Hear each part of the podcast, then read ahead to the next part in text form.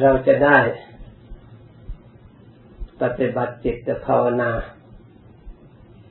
เพื่อศึกษาและบำเพ็ญปรมีของเราทั้งหลาย ให้แก่กล้า บริบูรณ์ยิ่งยิ่งขึ้นไป ก่อนอื่นจะภาวนา อบรมจิตให้ละเอียดไปตามระดับนั้น ต้องอาศัยความตั้งใจ มีสติ พยายามระลึกรู้ตัวคำว่าระลึกรู้ตัวนั้น เราใช้ความสมมติ ที่เราทั้งหลายมีอุปทานขันคือความยึดถือ ที่เรามานั่งอยู่คนแต่ละคนแต่ละท่านนี่ มาชื่อว่าเรามีตัวเอาตัวของเรามานั่งมาปฏิบัติคำว่าความรู้ตัวนี่จึงได้หมายถึงตัวของเราอัตภาพร่างกาย การรู้กาย ก็เป็นธรรมคำสั่งสอนขององค์สมเด็จพระสัมมาสัมพุทธเจ้า ในมหาสติปัฏฐานท่านก็สอนให้พิจารณารู้กายในกาย ให้เห็นสักแต่ว่ากายในกาย พิจารณาจนเห็นว่าไม่ใช่สัตว์ไม่ใช่บุคคลตัวตนเราเขา ไม่ใช่เป็นของใครนี่โดยย่อๆในมหาสติปัฏฐานเป็นหัวข้อ เพื่อชี้ให้เห็นว่า การที่เราพิจารณากายรู้กายก็ชื่อว่ารู้ธรรม เรียกว่ารูปธรรม เพราะกายนี้ทรงไว้ซึ่งความจริง ที่เรียกว่าเป็นธรรมอยู่สมบูรณ์บริบูรณ์ ความจริงในของร่างกายที่องค์สมเด็จพระสัมมาสัมพุทธเจ้า ที่พระองค์ได้ทรงตรัสไว้ ที่เราทั้งหลายสวดอยู่ทุกวันทุกวัน เมื่อตรัสใดจิตใจของเรายังหลงอยู่ ยังยึดถืออยู่ ยังปล่อยวางไม่ได้ เราก็จำเป็นจะต้องพิจารณาให้จิตนี่ยอมรับตามความจริงในเรื่องร่างกายที่ในทางธรรมที่องค์สมเด็จพระสัมมาสัมพุทธเจ้าพระองค์ทรงพิจารณาแล้ว เหมือนกระสวดว่าปูโรนนัปการัสอสุจินโน ในกายนี้เต็มไปด้วย ของไม่สะอาดมีประการต่างๆอธิมัสมิงกายเยมีอยู่ในกายนี้ เพราะฉะนั้นในธรรมะข้อนี้เราจะเอามาปฏิบัติภาวนา ก็ต้องพิจารณาว่าในกายนี้องค์สมเด็จพระสัมมาสัมพุทธเจ้า หรือเรียกว่าคำสอนของพระองค์ หรือเรียกว่าธรรมกรรมฐาน ที่พระพุทธเจ้าให้เราพิจารณาเห็น ความจริงว่ากายนี้เต็มไปด้วยของไม่สะอาด มีประการต่างๆคำว่าประการต่างๆนั้นท่านก็บอกเองว่า คือผม ขนเล็บฟันหนังเนื้อ กระดูก เยื่อในกระดูก สิ่งเหล่านี้ล้วนแต่เป็นของไม่สะอาด แต่ละอย่างละอย่าง แต่โดยปกติที่เราความเป็นอยู่ของเราทั้งหลาย เราก็พากันตกแต่งเห็นแต่สิ่งที่สะอาดที่เอามาตกแต่งจากผิวหนังข้างนอกโดยอาศัยตาเห็นเท่านั้น ไม่ได้ใช้ปัญญาพิจารณาให้เป็นธรรม คือความจริงที่มีอยู่ในร่างกายของเรา และ สัตว์ทั้งหลายทั่วๆไป เพราะฉะนั้นเมื่อตามธรรมที่องค์สมเด็จพระสัมมาสัมพุทธเจ้าท่านชี้บอกอย่างนี้แล้ว เราก็ควรมาเจริญพิจารณาให้จิตใจของเราได้ศึกษาได้รู้ความจริง สิ่งที่มีอยู่ในตัวของเรา ผมเราก็พิจารณาให้จิตยอมรับว่าเป็นของไม่สะอาด พื่อจะได้คลายกำหนัดความยินดี รักใคร่พอใจด้วยอำนาจแห่งอุปทานความยึดมั่น ซึ่งอาศัย มาจากตัณหาเป็นปัจจัย เหมือนในปัจจัยอาการ อุปทานังอุปทานปฏิยาภาโวเมื่อเรามายึด กายตามความสำคัญ ที่เรายังไม่ทราบความจริงด้วยอำนาจแห่งอวิชชาแล้ว มันก็เป็นปัจจัยให้เกิดสังขารไปตามลำดับ อวิชชานั่นตั้งต้นจากผม อวิชชาในผมก็ได้ ก็เป็นปัจจัยเกิดสังขารเหมือนกัน อวิชชาในเล็บอวิชชาในฟัน อวิชชาในหนัง อวิชชาในเนื้อ เมื่อตรัสใดเราไม่ได้พิจารณารู้สิ่งเหล่านี้ตามความเป็นจริงแล้ว มันก็เป็นอวิชชาของจิต ที่จิตยังไม่รู้ความจริง มันก็เป็นปัจจัยให้เกิดสังขารเกิดวิญญาณนามรูปสลายยตนะ ผัสสะเวทนาตัณหาอุปทานสิ่งเหล่านี้เป็นปัจจัยอาศัย ซึ่งกันและกัน โดยเราไม่ได้ทราบเลยว่า ทุกทั้งหลายที่เราได้รับ ไม่ทราบมาจากไหน สมุทัยที่เราได้ยินแต่ชื่อ ก็ไม่ทราบว่าอยู่ตรงไหน เราจะทราบได้อย่างไรเราก็ไม่มีหนทางที่จะหาอุบายที่จะทราบ เพราะฉะนั้น เมื่อเรามาเรียนรู้กายในกายตามความเป็นจริง เมื่อเห็นเป็นสิ่งที่ไม่สะอาดแล้ว ส่วนอื่น ๆ ตามความจริงที่เรียกว่าธรรมมีอยู่ในกาย เราก็มีโอกาสที่จะได้รู้จะได้เห็น ตามที่พระองค์ได้บอกไว้ เมื่อเห็นเป็นของไม่สะอาด ตามความเป็นจริงขึ้นมาแล้ว เราก็จะเห็นว่า ไม่ควรยินดี จิตย่อมเบื่อหน่าย เมื่อจิต เบื่อนายคลายออกแล้ว เราสามารถจะรู้ความจริงที่มีอยู่ที่เรียกว่าอนิจจังก็ดีทุกขังก็ดี อนัตตาก็ดี ซึ่งเป็นธรรมประกาศความจริงในอริยสัจปรากฏขึ้น เหมือนแต่ก่อนผงหรือฝุ่นอยู่ในตาเราไม่สามารถที่จะรู้ได้ว่าเป็นสีสันอย่างไร เพราะอะไร เพราะมันอยู่ในตา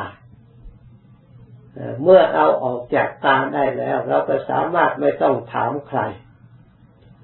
ลักษณะสีสันฐานของผงที่อยู่ในตาทำให้เราเจ็บแสบนั่นเป็นอย่างไรเรารู้ได้ชั้นใด เมื่อจิตใจของเราเห็นรูปกรรมฐานก็เรียกว่ากายนี่เป็นของไม่สะอาด มันก็ไม่มีความยินดีลุ่มหลงเหมือนแต่ก่อนที่เราหลงเข้าใจผิดว่าเป็นของสะอาด เมื่อมันเบื่อหน่ายไม่แล้วมันก็คลายความยินดีคลายความยึดถือสำคัญผิด สร้างสมาธิผิดความเห็นชอบถูกต้องตามอริยมรรคเกิดขึ้นในจิตใจ เมื่อจิตคลายความยินดียึดมั่นแล้วกายกับจิต ย่อมเห็นชัดแยกออกจากกันได้ ทีนี้เรามองได้ชัดตามความเป็นจริง เพราะไม่มีสิ่งที่หุ้มห่อให้เราหลง เหมือนกับเราเห็นทุลีที่เอาออกจากตาแล้วชัดเช่นนั้น ยิ่งเราเห็นชัดเท่าไหร่จิตใจ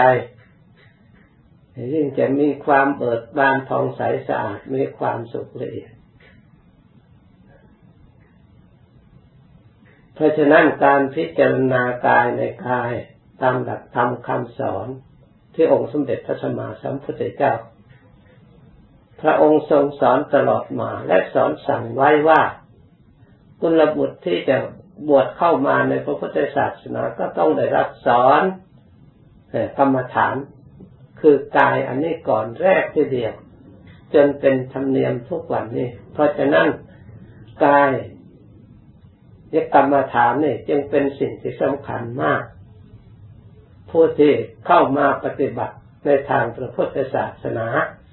ควรจะศึกษาเรื่องกายเราจะได้รู้จักชีวิตความเป็นจริงของเรา ถึงแม้ว่าเราจะยังไม่พ้นจากทุกข์กิเลสยังไม่สิ้น แต่เมื่อเรารู้ความจริงแล้วเราก็มีโอกาส ที่จะสงบได้ ที่จะหยับยั้งจิตใจของเราไม่ให้หลง สำคัญผิดมากเกินไป จนเกิดความดิ้นรนตัณหาไม่มีขอบเขต เหมือนกับโลกสร้างตัณหาในปัจจุบันสำคัญว่าสิ่งนี้นำมาซึ่งความสุข เกิดความทะเลาะวิวาทกันฆ่าฟันลันแทงประหัตประหารกันเพราะความหลงไม่มีขอบเขตสร้างทุกข์ให้ปรากฏชัดๆในเรื่องหลงกายอันนี้ สร้างความเดือดร้อนสร้างสร้างความฉิบหายให้แก่มนุษย์ผู้ที่ลุ่มลุ่มหลงเป็นจำนวนมากนับไม่ถ้วนตั้งแต่อดีตจนถึงปัจจุบัน ถ้าหากว่าไม่ได้ศึกษาวิชาอันนี้แล้วยากที่จะรู้ว่าทุกทั้งหลายที่ได้รับอยู่ในวุ่นวายในปัจจุบันนี้มาจากอะไร เพราะฉะนั้น วิชาการอย่างอื่นจึงไม่สามารถที่จะแก้ความวุ่นวายให้เกิดความสงบได้ เหมือนทำคำสั่งสอนขององค์สมเด็จพระสัมมาสัมพุทธเจ้า องค์สมเด็จพระสัมมาสัมพุทธเจ้านั้นทุกที่เกิดขึ้นนั้นไม่ใช่เกิดขึ้นเพราะบ้านเมืองไม่ใช่เกิดขึ้น เพราะกลุ่มใดกลุ่มหนึ่งหรือเพราะใคร ท่านว่าเกิดขึ้น เพราะความไม่ฉลาดที่มีอยู่ในจิตใจของเราที่ยังไม่ได้รับการอบรมยังถูกต้อง เพราะฉะนั้นพระองค์จึงสอนให้ทุกๆคนได้อบรมยังถูกต้องแล้วคนที่ได้อบรมถูกต้องนั้น ได้ความสงบได้ความสุข แต่ละบุคคล แต่ละบุคคล เมื่อคนส่วนมากได้เข้ามาปฏิบัติอย่างถูกต้องและคนส่วนมากก็ย่อมพ้นจากทุกข์เลยกลายเป็นหมู่เป็นคณะเป็นสงฆ์เป็นบริษัทขึ้นมา จากบุคคลคนหนึ่งนั่นเองนี่พระองค์ทรงแก้ปัญหาเฉพาะบุคคลไม่ได้แก้ปัญหาหมู่ ไม่ได้แก้ปัญหาประเทศชาติบ้านเมืองหรือเยาวชนคนใดคนหนึ่ง พระองค์ทรงแก้เฉพาะบุคคลเพราะ เราเกิดมาก็มีคนคนเดียวเท่านั้น เราควรจะรับผิดชอบตัวของเราเองไม่ควรจะให้ผู้อื่นเดือดร้อนเป็นภาระโดยความไม่จำเป็น เราไม่ควรจะเพ่งเล็งโทษผู้อื่นจนมากเกินไป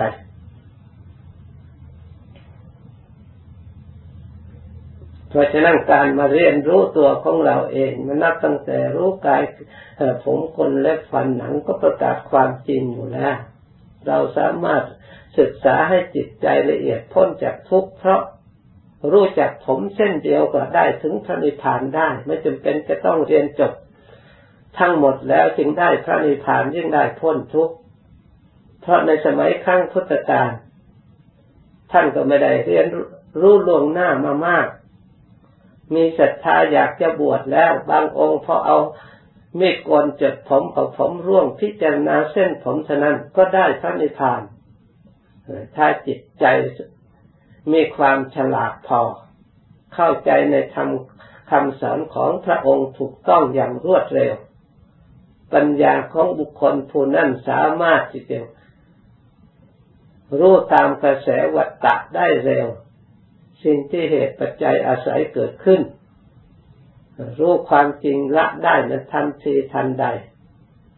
สิ้นความสงสัยสิ้นกิเลสสิ้นอาสวะ โดยเฉพาะครู่เดียวเท่านั้น เพราะฉะนั้นเราอยากเข้าใจว่าเราทั้งหลายไม่ได้ศึกษาเราเรียนมากไม่ได้รู้อะไรมาก่อนแล้ว ปฏิบัติจะยังจะไม่พ้นทุกยังจะไม่ได้อะไรท่านเหล่านั้นเมื่อยังไม่ได้สำเร็จก็ไม่รู้ตัวเองว่าได้มีบุญปรมีศรัทธาปัญญามามากน้อยแค่ไหนเพียงไรก็ไม่มีใครทราบเลย แต่เมื่อ ปฏิบัติไปแล้ว มันให้เกิดความรู้ความเข้าใจขึ้นมาในการปฏิบัติในขณะนั้นเวลานั้น เกิดความเบื่อหน่ายเกิดความสลดสังเวชที่สิ่งที่ปรากฏขึ้นมาก็ปล่อยวางยึดถือที่แก้ความเข้าใจผิดมาแต่ก่อน ให้เป็นเข้าใจเกิดความเข้าใจถูกตามความเป็นจริงสิ่งที่มีอยู่ประจำตัวเราทุกทุกคน สิ่งเหล่านี้ไม่ใช่เป็นของใหม่ มันมีอยู่แล้วเมื่อเรารู้ความจริงแล้วพ้นออกมาอย่างไร แล้วก็ทราบอีกเพราะเราเป็นผู้ปฏิบัติ เพราะฉะนั้นขอให้เราทั้งหลายปฏิบัติด้วยความเพียรพยายามด้วยให้เป็นปรมีอันแก่กล้า ในคราวเดียวกันที่เราภาวนาจะทำแต่ละครั้ง ต้องมีอธิษฐานคือตั้งใจมั่น ต้องมีสัจจะต้องมีวิริยะเนี่ย ในคราวเดียวกันเราสามารถที่จะสร้างปรมีทุกๆอย่างให้เกิดขึ้นในคณะเดียวกัน ไม่ต้องว่าชาตินั้นไปสร้างปรมีอย่างนั้น ชาตินี้ไปสร้างปรมีอย่างนั้นทานปรมีเราก็เสียสละในเดี๋ยวนี้เราก็พิจารณาแล้วก็เสียสละศีลปรมีเราก็สำรวม เนคขมะปรมีเราก็ออกเราพิจารณาให้เกิดความเข้าใจในจิตใจของเรา ปัญญาปรมีเราก็สอดส่องรู้ความจริงอะความสกปรกก็มีอยู่แล้วอันนี้จังก็มีอยู่แล้ว ทุกครั้งก็มีอยู่แล้ว เพียงแต่เราขาดสติกำหนดระลึกรู้เท่านั้น ไม่ใช่ว่าเราไม่เคยทุกข์ไม่ใช่ว่าเราไม่เคยไม่เที่ยง มันก็เปลี่ยนแปลงมาตามระดับ ส่วนอนัตตาเราก็สามารถที่จะรู้ได้ไม่ใช่เป็นสิ่งที่เหลือวิสัย มันก็มีในตัวเราทุกคน มีอยู่เป็นประจำเพราะฉะนั้นถ้าเราเพียรพยายามสอดส่องปัญญาของเรา มันก็ค่อยเกิดขึ้นเกิดขึ้น ปัญญาก็คือรู้ความจริงเท่านั้นเองให้ด้วยการตั้งสัจจะอธิษฐานปฏิบัติจริง ย่อมรู้ความจริง ใครบุคคลในไหนก็ตาม ชนชาติไหนก็ตาม ขอให้ปฏิบัติจริงถูกทางแล้วไม่ได้เลือกเพราะธรรมะเนี่ย ไม่มีอคติ ให้รู้ได้เฉพาะ คนนั่นหรือตระกูลนั่นหรือชาตินั้นจิตใจเมื่อมีขันห้าอุปทานมีกิเลสเหมือนกันแล้วการปฏิบัติเพื่อรู้กิเลสก็รู้ได้ด้วยกันหมด ไม่ต้องสงสัยคอยเราทั้งหลายมีสัจจะปรมี มีอธิษฐานปรมี มีขันติความอดทนปรมี มีวิริยะความเพียรพยายามปรมี มีอุเบกขาปรมีในส่วนที่ควรอุเบกขาเพื่อให้เกิดความเพียรเกิดความรู้ความเห็น อันติดต่อเนื่องกัน ถ้าบุคคลผู้ใดสร้างสติความเพียรในใดติดต่อเนื่องกัน สะสมความเห็นตรงเห็นถูกต้องให้มากมากความจริงก็ปรากฏออกมาได้ทุกๆคนในจิตใจของบุคคลผู้ปฏิบัติจริงขอให้เราทั้งหลายอย่าพึงท้อถอยอย่าพึงเข้าใจผิดเพราะเราได้เครื่องมืออันประเสริฐแล้วคือได้อัตภาพเป็นมนุษย์ แล้วก็ยังได้ เครื่องมืออันประเสริฐคือทำคำสอนขององค์สมเด็จพระสัมมาสัมพุทธเจ้าก็มีแล้ว สมบัติวัตถุในตัวของเรา ซึ่งเป็นองค์ประกอบให้เกิดปัญญาก็มีทุกอย่าง แต่เราไม่ได้เรียนศึกษาให้เกิดปัญญาความรู้ความฉลาดในจิตใจของเรา ขันห้าก็มีแล้ว อายตนะหกก็มีแล้วธาตุสิบแปดก็มีแล้ว อินทรีย์ยี่สิบสองก็มีแล้ว อริยสัจสี่ก็มีอยู่แล้ว ไม่ต้องไปหาที่ไหนเลย เราหาได้ในที่นี้ ทุกๆองค์ที่ท่านพบท่านก็หาได้ในที่นี้ ครูบาอาจารย์ท่านก็ชี้ลงในที่นี้ แต่ถ้าเราไม่ประกอบมันก็ไม่มีประโยชน์ แม้แต่สิ่งนั้นจะมีประโยชน์จากเท่าไหร่ เหมือนคำสั่งสอนขององค์สมเด็จพระสัมมาสัมพุทธเจ้า เป็นต้นว่าศีลสมาธิปัญญา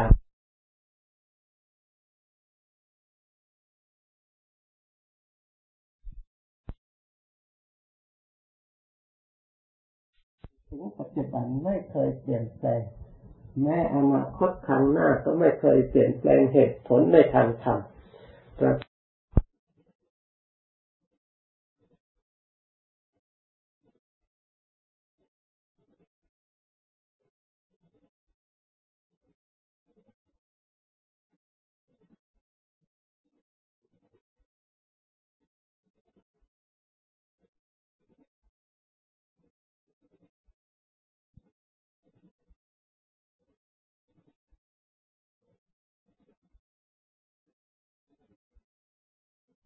ถึงปัจจุบันไม่เคยเปลี่ยนแปลง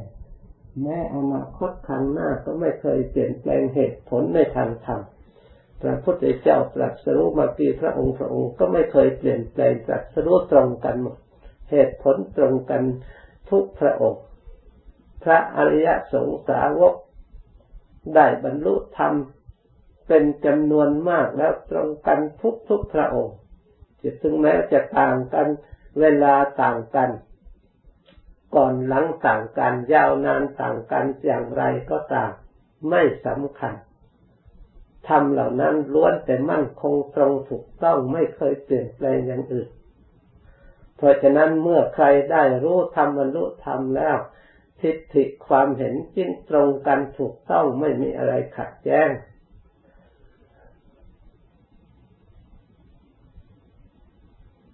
ขอให้เราทั้งหลายพยายาม นับว่าเราเป็นผู้มีโชคดีแล้ว ถ้าเราไม่พยายามทำให้เกิดประโยชน์ของเราแล้วก็น่าเสียดาย เวลาที่มันหมดไปสูญไปเปล่าๆเราจะไปหวังคำหน้านั้น พระพุทธเจ้าไม่ทรงอนุโมทนา พระองค์ทรงอนุโมทนาเฉพาะบุคคลผู้ ปฏิบัติมีความรู้เห็นในปัจจุบันเป็นผู้มีราตรีเจริญเหมือนท่านสอนว่าอดีตที่ผ่านมามันก็หมดไปแล้ว อนาคตจะข้างหน้าก็ยังไม่ถึง ก็ชื่อว่ายังไม่มี ไม่ควรคำนึงถึง เราควรดูในปัจจุบันท่านก็สอนต่อไปอีกว่ากิจอันใดที่ดีให้รีบทำเสีย เพราะเวลามันเหมาะสมก็คือเดี๋ยวนี้ ปัจจุบันนี้ ใครจะทราบได้ว่าอนาคตข้างหน้าหรือชีวิตของเราจะอยู่ได้ยืนนานนานแค่ไหนเราทราบไม่ได้ เมื่อระลึกถึงเรื่องนี้แล้วเราไม่ควรจะประมาทมัวเมาในอารมณ์ต่างๆสำคัญว่าเรามีความสุข